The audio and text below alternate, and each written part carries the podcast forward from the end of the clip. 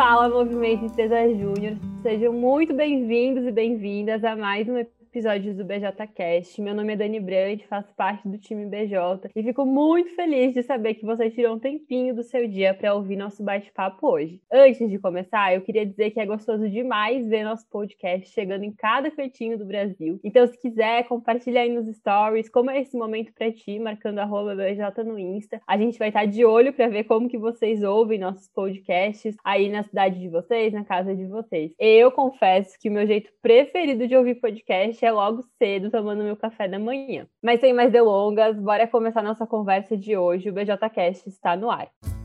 Nosso bate-papo agora vai ser sobre algo que a gente sabe que faz parte da essência do movimento Empresa Júnior: o impacto no ecossistema. Só em 2021, a gente já realizou mais de 4.800 projetos de impacto para o mercado. Lembrando que projetos de impacto no nosso planejamento estratégico são aqueles que estão relacionados ao impacto em algum dos objetivos de desenvolvimento sustentável da ONU e também que tem NPS promotor. Mais do que olhar só para os números hoje, a gente também vai contar uma história de um desses projetos de impacto, entender mais como que a gente pode proporcionar isso para mais empresários, empresárias juniores e também chegar em mais empreendedores do nosso nosso ecossistema. Para começar, então, quem vai contar essa história não vou ser eu, e sim o pessoal da EPR Consultoria, diretamente da FEGER. Arthur e João, sejam muito bem-vindos. Que bom que vocês toparam o nosso convite. Muito obrigada. E o que acham de se apresentar aí para o pessoal que está escutando a gente?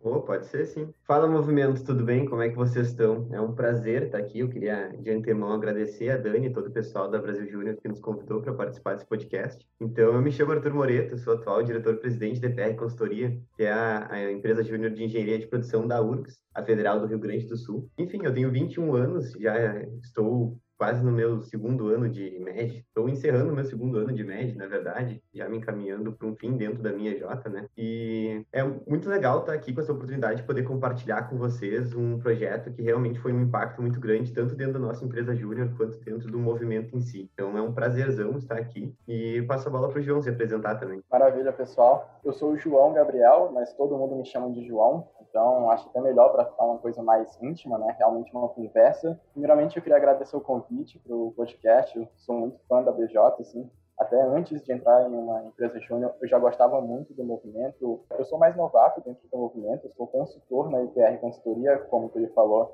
que é a empresa júnior da engenharia de produção da URGS há um semestre, então ainda estou conhecendo um pouco mais sobre o movimento, mas desde, desde o início quero deixar claro que é uma experiência muito legal fazer parte de tudo isso e também uma grande experiência fazer parte desse podcast.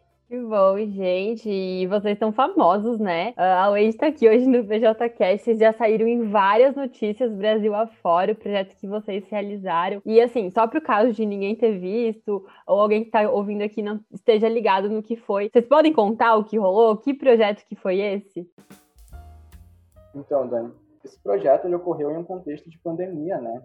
A gente está vendo agora toda a pandemia do Covid-19, que está desde o ano passado à tona, e durante o começo desse ano teve toda aquela coisa do surgimento da vacina, das vacinas chegando no centro de saúde, assim como uma segunda onda que crescia ali pelo mês de fevereiro, mês de março, e aí acabava tendo superlotação nos hospitais, assim como também a conciliação dessa vacina do Covid com a vacina da gripe, então tinha toda essa questão dos centros de saúde gerenciarem. E a gente sabe que é, nos centros de saúde há um probleminha de logística interna para aguentar tudo isso do nada, porque antes não tinha toda essa movimentação e do nada começou a ter muita movimentação graças ao Covid. Então existia uma dificuldade muito grande dentro dos centros de saúde para gerenciar o cadastro, do, o cadastro dos pacientes. Uh, como era muita gente que precisava tomar a vacina, todo o processo era feito de forma manual. E esse processo demorava bastante, demorava um turno por semana, ou seja, a nossa cliente passava é, uma manhã toda, ainda uma tarde toda, para organizar todos os dados. Era tudo feito de forma muito manual, o que acabava resultando em algum, alguns cadastros repetidos, algumas coisas que não, ela não conseguia atualizar e até mesmo alguns erros na vacina, ou seja, quem é que tinha tomado vacina, quem é que tinha tomado a primeira dose, quem é que não tinha, qual era a idade de cada pessoa. A EPR percebeu essa situação e ela percebeu que podia ajudar através da automatização do processo, ou seja, de algum software, seja do Excel ou então algum outro, mas o que a gente usou foi o Excel mesmo. A gente percebeu que podíamos ajudar essa situação. E para isso, a EPR ofereceu é, a possibilidade para um centro de saúde de construir uma ferramenta totalmente automatizada para realmente facilitar todo esse trabalho.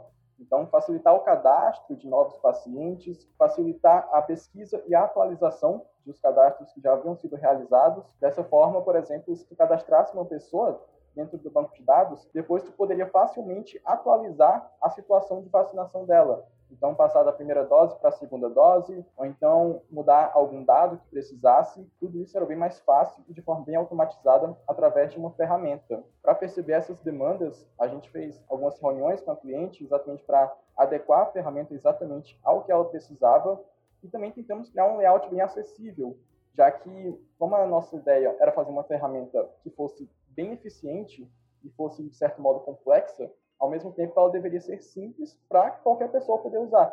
Então a gente procurou criar um layout bem acessível, então bem visual, assim, com cores, botões grandes, menu, tudo que facilitasse é, o processo. Porque, claro, a nossa ideia desde o começo era facilitar o processo. Não adiantava nada a gente criar uma coisa muito complexa, cheia de dados, de botões, se isso fosse uma coisa que fosse difícil de aprender a utilizar. Então, nós focamos muito nessa questão do layout acessível também, para agilizar o máximo que pudéssemos esse processo. É, exatamente. E foi dentro de todo esse cenário de segunda onda que a gente pensou, olha, como que a gente pode ajudar isso, né? Então essa demanda ela surgiu pra gente, até depois eu posso contar um pouco mais que um ex-membro veio com essa ideia pra gente e foi uma virada de chave na nossa cabeça porque a gente percebeu que a gente como empresa júnior tinha muita disponibilidade de atuar em uma frente que é tão nobre e importante atualmente, né?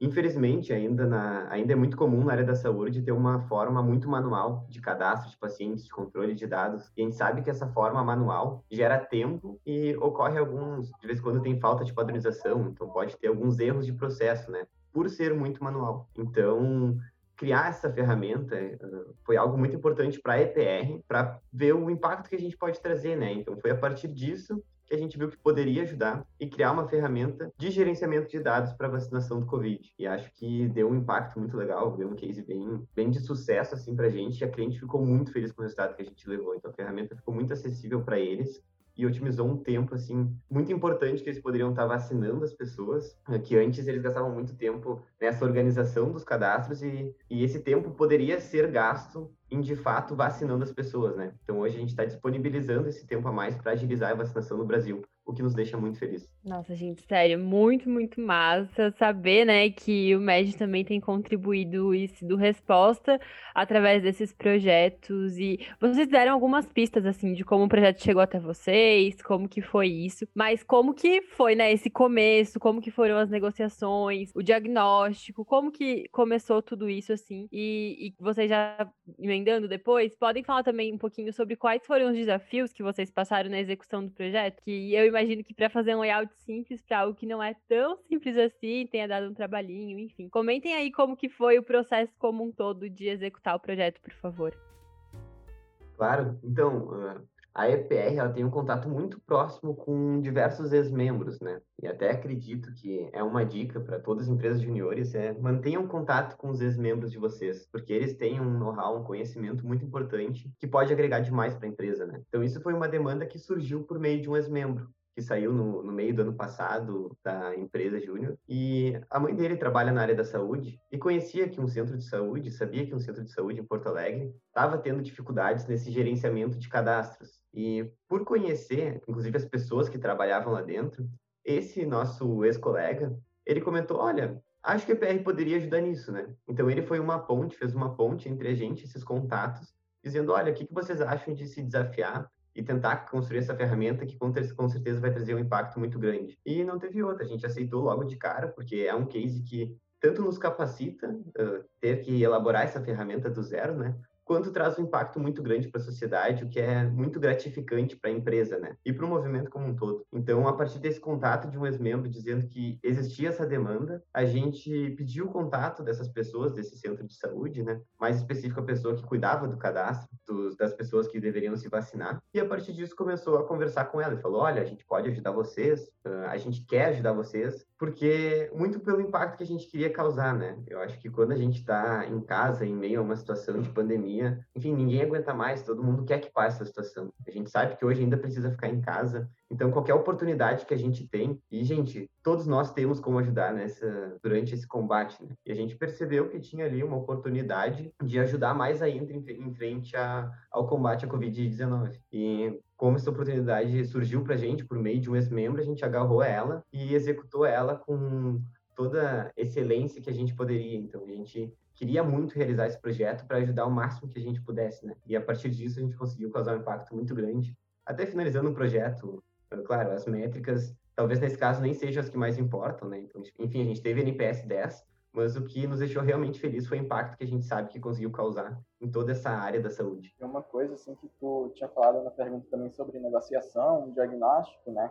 Esse projeto foi um pouco atípico porque a gente tinha uma certa pressa para começar ele o quanto antes, pelas demandas óbvias do Covid e todo, toda a questão social. Então, a gente tinha uma certa pressa para começar esse projeto. O que acontece? Durante toda a realização do projeto, o diagnóstico continuou sendo feito. Então, claro que a cliente tinha trago uma demanda de início, e a gente focou muito nessa demanda, mas durante o processo, todo, durante todo o projeto, nós fizemos várias reuniões de follow-ups e muitas vezes descobríamos coisas que eram necessidade da cliente e que ela não tinha trago para a gente. Isso não porque ela não queria trazer, mas por falta de talvez de um conhecimento mais técnico, já que é, esse projeto era um, era um, projeto bem técnico. Então, muitas vezes a gente percebia novas coisas, novas possibilidades de atuação dentro desse projeto que a cliente sequer tinha trago. Isso durante todo o projeto e conseguimos entregar dessa forma um resultado final bem mais adequado ao que ela queria de verdade. Isso, acho que somado a isso, inclusive, um desafio muito grande foi a duração do projeto, né? Como era uma demanda pontual, mas muito importante, que exigia eh, ser resolvida da forma mais rápida possível, a gente começou o quanto antes. Então, até por isso, a gente continuou o diagnóstico durante o projeto inteiro, ajudando em todas as frentes que a gente podia, né? Foi um projeto que durou quatro semanas, mas, em tese, na teoria, a gente tinha estimado fazer ele em três semanas, assim, no máximo. Acabou se atrasando um pouco, muito por conta da situação também, né? Que estavam esses postos de saúde. Imagina essa pessoa que está inserida nesse momento de pandemia, o quanto que ela não tem que trabalhar e vacinar as pessoas e organizar dados, sabe? A gente sabe o quão desgastante pode ser esse trabalho. Então, todo esse isso inclusive dificultou o nosso contato com essa pessoa, porque ela não tinha tempo sobrando, então era muito difícil da gente ter esse acesso a conseguir todas as informações que a gente precisava, né? Então, teve diversas dificuldades assim, como a programação envolvida no projeto, mas que durante o projeto, com uma comunicação pontual, mas eficaz, a gente conseguiu resolver entregar uma ferramenta muito importante assim para eles. Perfeito, meninos. Acho que deu pra gente entender aí um overview bem massa, assim, do que rolou no projeto. E aí, queria saber também de vocês, né, o que, que esse projeto significa na trajetória tanto dos membros, mas também da EJ como um todo. É, esse é um projeto que ele é de extrema importância, muito porque ele nos mostra o verdadeiro impacto que uma empresa júnior e que, no nosso caso, que EPR pode trazer, né? não para o movimento, não para dentro da universidade, mas para o Brasil como um todo. É, é, muito gratificante ver os projetos que a gente faz trazendo um impacto real no, no cliente. Mas é muito mais gratificante quando esse projeto traz um impacto social a, a nível Brasil, sabe? Então, ele repercutiu bastante esse projeto e o que nos deixou muito feliz foi mostrar para as pessoas que, de vez em quando, uh, com algumas soluções que a gente tem conhecimento de agora, a gente pode ajudar em uma frente que é tão importante, né? Até o, o objetivo da Brasil Júnior é formar empreendedores capazes de transformar o Brasil, então, saber que hoje a gente está conseguindo impactar o Brasil desde agora, é em uma frente que é tão importante, é muito bom, é muito gratificante, sabe?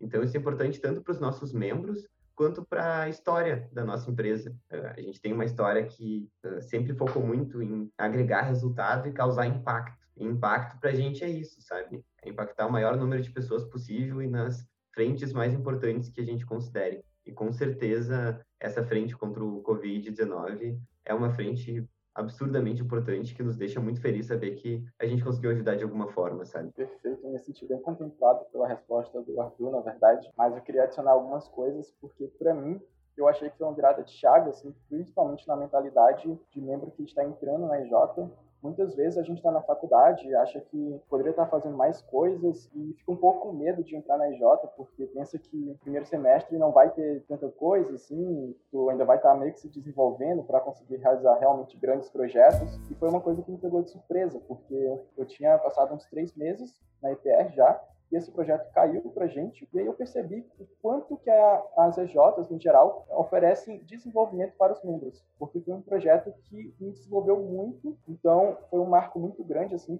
para mim, dentro do movimento MEG, e realmente uma prova da eficiência desse movimento, da eficiência de, dos membros do movimento, de como é que a gente pode fazer a diferença. E aquilo, muitas vezes, não foi o projeto mais difícil, não foi o projeto mais complicado, mas foi um projeto muito criativo e com muita, é, muita intenção social, assim, de ajudar realmente o ambiente pelo que o país estava passando.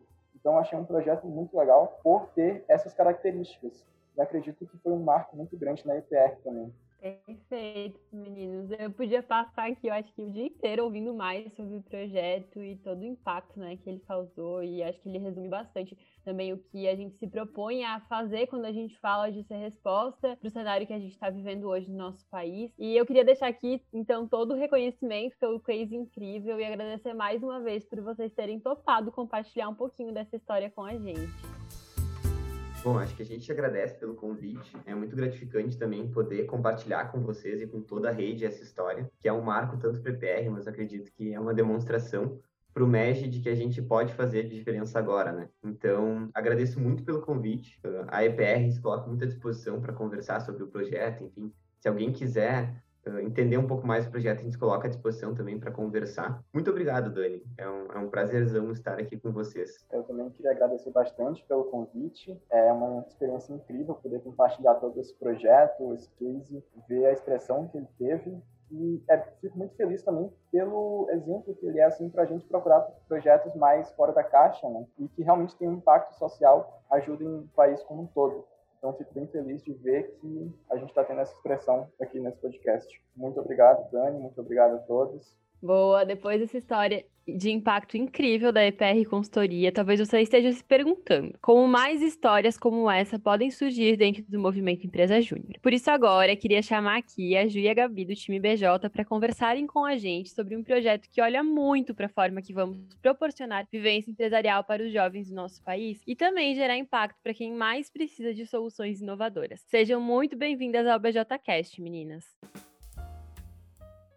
Ei, Dani, ei, pessoal que está em casa. É, obrigada pelo convite. Aqui quem fala é a Gabi. Eu sou do time da Brasil Júnior, vim lá das juniores. E, enfim, estou super ansiosa aqui para falar um pouquinho mais do projeto. Oi, Dani. Oi, pessoal. Aqui é a Ju, do time BJ. Atualmente eu tô também no time da presença executiva, como Relações Públicas, e tô muito feliz pelo convite para falar desse projeto aí tão massa assim pra gente. Boa, meninas, a gente que agradece a participação de vocês. E já para emendar aqui na primeira pergunta, queria saber de ti, Gabi, como que esse projeto surgiu, como ele funciona hoje, o que, que é esse projeto? Boa, Dani. Esse projeto ele surgiu no ano passado, né? O Salvo Negócio ele veio muito para a gente conseguir auxiliar os pequenos empreendedores é, em meio a toda aquela crise que a pandemia é, trouxe né, para gente. Então, pequenos empreendedores que viram ou seus negócios até mesmo serem fechados ou com lucros reduzidos e tudo mais, e precisava de uma luz ali no fim do túnel, né? Com isso, a Brasil Júnior ela desenhou um modelo de doações para que as empresas juniores realizassem consultorias em prol de sanar essas necessidades e conseguir oferecer uma solução diferenciada. E aí, né, nesse projeto a gente consegue ver três atores principais, assim, né? A pessoa doadora, então sendo ela pessoa física ou jurídica, que pode doar para que outro pequeno empreendedor consiga é, receber esse projeto né, e ser beneficiado por isso. Normalmente essa pessoa é alguém que apoia né, a causa do pequeno negócio, apoia a educação brasileira ou até mesmo entende a necessidade de se investir na, na juventude no nosso país. O segundo ator, né, que eu posso colocar aqui seria aquele pequeno empreendedor. Então, como eu disse, a pessoa que foi afetada pela pandemia, a pessoa que precisa receber essa orientação, precisa é, de, dessa ajuda externa, né, para conseguir dar os próximos passos e conseguir ver mais oportunidades para o seu negócio. Por fim, né, a terceira pessoa envolvida, né, o terceiro ator ali é a própria empresa júnior, que consegue, encontra, né, mais oportunidades ali para gerar experiências para os seus membros e membros dentro da, da empresa júnior, para eles poderem ser protagonistas, assumirem responsabilidades e assim contribuir ativamente para o ecossistema local. Então, é um projeto onde todos ali conseguem ser beneficiados por isso. Perfeito, Gabi. E queria saber também de Ju, né, como que a gente pode ampliar esse alcance, então, do projeto, que é tão importante para a gente conseguir estar tá proporcionando impacto para o ecossistema e também a vivência empresarial dos membros aí do Movimento Empresa Júnior. Massa. Hoje a gente vem trabalhando da comunicação do projeto, além desse, de fortalecer esse alcance, fortalecer também principalmente a relevância, né? Então, para que as pessoas consigam enxergar é, essa maturidade do projeto que a gente vem trabalhando para que ele de fato tenha. Assim. Então, hoje os nossos principais canais de divulgação são o Instagram do projeto, né, o Salvo Negócio, o LinkedIn da Brasil Júnior e através da imprensa, né? Então, é, é muito importante para a gente hoje contar com compartilhamentos, menções, engajamento nesses conteúdos e tudo que consiga fazer com que a gente chegue em cada vez mais pessoas, né? Que, enfim, permita que de fato a gente amplie esse alcance da melhor forma possível. E além disso, próprios cases, né, de projetos realizados pelas EJs que tiveram bons resultados. Então, esses projetos entregues para essas MPS, para que a gente consiga trabalhar isso como prova social mesmo frente ao ecossistema. Boa, Ju. Então, galera já sabe, Ju falou aí um pouquinho, né, sobre como que a gente também pode estar conseguindo ampliar esse alcance. Então, já sigam lá as redes sociais. Uh, também compartilhem aí com a galera. Se vocês tiverem dúvidas, entrem em contato com a gente. E pra gente ir fechando, queria saber como que vocês enxergam o impacto do projeto, então, para essas partes envolvidas. Por que, que ele, de fato, é tão importante uh, para o nosso movimento, para o nosso país? Boa, Dani. É, eu acho que eu sou uma pessoa até suspeita de falar, né? Já que eu sou muito apaixonada, assim, pela transformação que o movimento Empresa Júnior causa na vida das pessoas e, enfim, de várias, várias jovens assim, que eu já conheci é, ao longo desses anos de movimento Júnior. Mas eu acredito muito no potencial do projeto, principalmente pelo seu duplo impacto, né? Porque ele faz a diferença para quem precisa. Então, tanto quanto você olha para empreendedores, empreendedoras que conseguem entender as oportunidades de crescimento do negócio, como também para os empresários juniores da rede, que estão tendo vivência empresarial e estão aprendendo na prática, se desenvolvendo, formando como líderes e protagonistas, assim, que a gente tanto trabalha para que isso aconteça, né? E a gente consiga formar essas pessoas. Então, é oportunidade para todo mundo, sabe? É todo mundo se ajudando e isso para mim é incrível e mostra o impacto que a gente pode fazer localmente e junto a isso, né, a gente consegue trazer o impacto nacional assim. Muito massa ver que um projeto né, consegue unir tantas partes interessadas e fazer diferença para elas. Eu queria agradecer mais uma vez a participação de vocês e também super parabenizar aí pelo Salve o Negócio. Eu sei o quanto vocês e todo o time têm se esforçado para fazer dar certo. E para fechar agora sim, queria ver se vocês têm algum último recado para passar para o pessoal.